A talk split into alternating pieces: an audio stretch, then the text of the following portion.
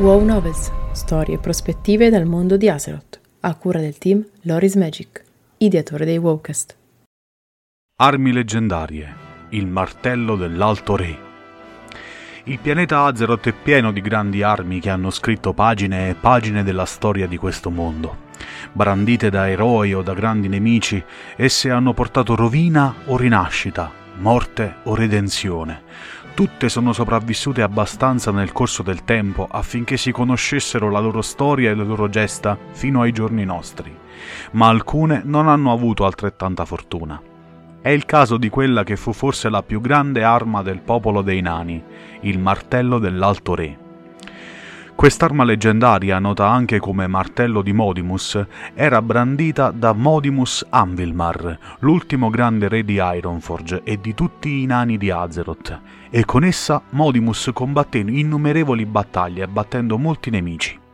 Dopo la sua morte, poco prima della guerra civile che sarebbe passata alla storia come la guerra dei tre martelli, la leggendaria arma di Re Modimus scomparve improvvisamente. Per molto tempo del martello dell'Alto Re non si seppe più nulla, cercato ma mai ritrovato, fino a quando, secoli dopo, nella biblioteca di Ironforge fu trovato un antico rotolo che affermava che il martello era stato diviso in tre pezzi, Curiosamente, durante il caos della guerra civile, ognuno dei tre clan dei nani era riuscito in un modo o nell'altro a ottenere uno dei frammenti.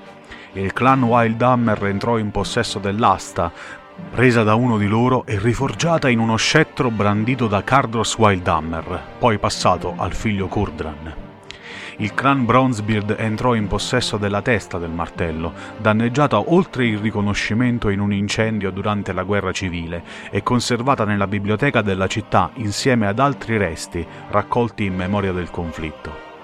Infine il clan Ferroscuro entrò in possesso di un cristallo un tempo color oro che era stato incastonato nella testa del martello, trovato da uno degli stregoni del clan e modificato nel colore per nascondere la sua identità.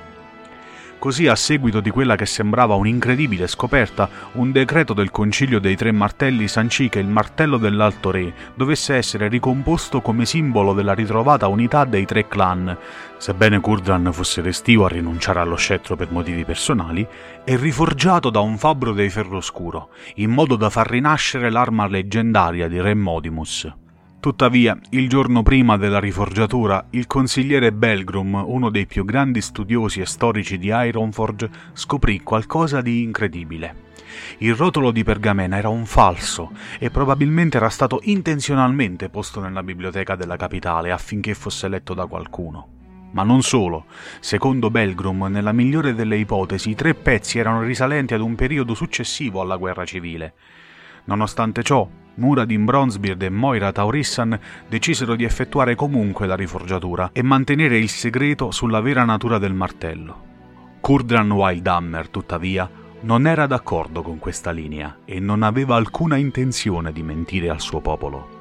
Così, nella notte, rubò lo scettro che doveva diventare l'asta del martello. In quell'occasione un confronto con Moira rivelò che proprio lei era responsabile dell'intera storia e che fosse stato uno dei Ferroscuro a mettere il rotolo di pergamena nella biblioteca, sotto i suoi ordini.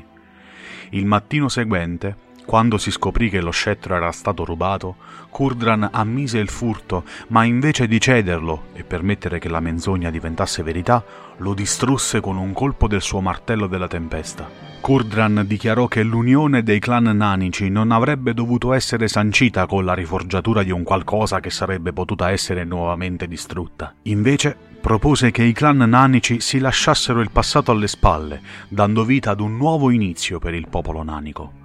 Muradin si associò volentieri a questa decisione e Moira non ebbe altra scelta che acconsentire a distruggere gli altri due frammenti per timore di perdere la faccia agli occhi della sua gente.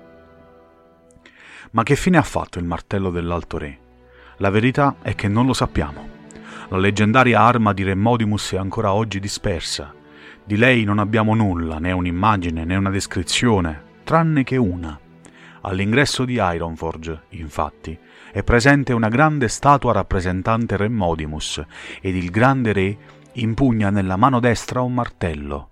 Proprio quella è l'unica testimonianza che sia arrivata fino a noi della più grande arma del popolo nanico, scomparsa tra le nebbie del tempo e le pagine della storia. Grazie per l'ascolto!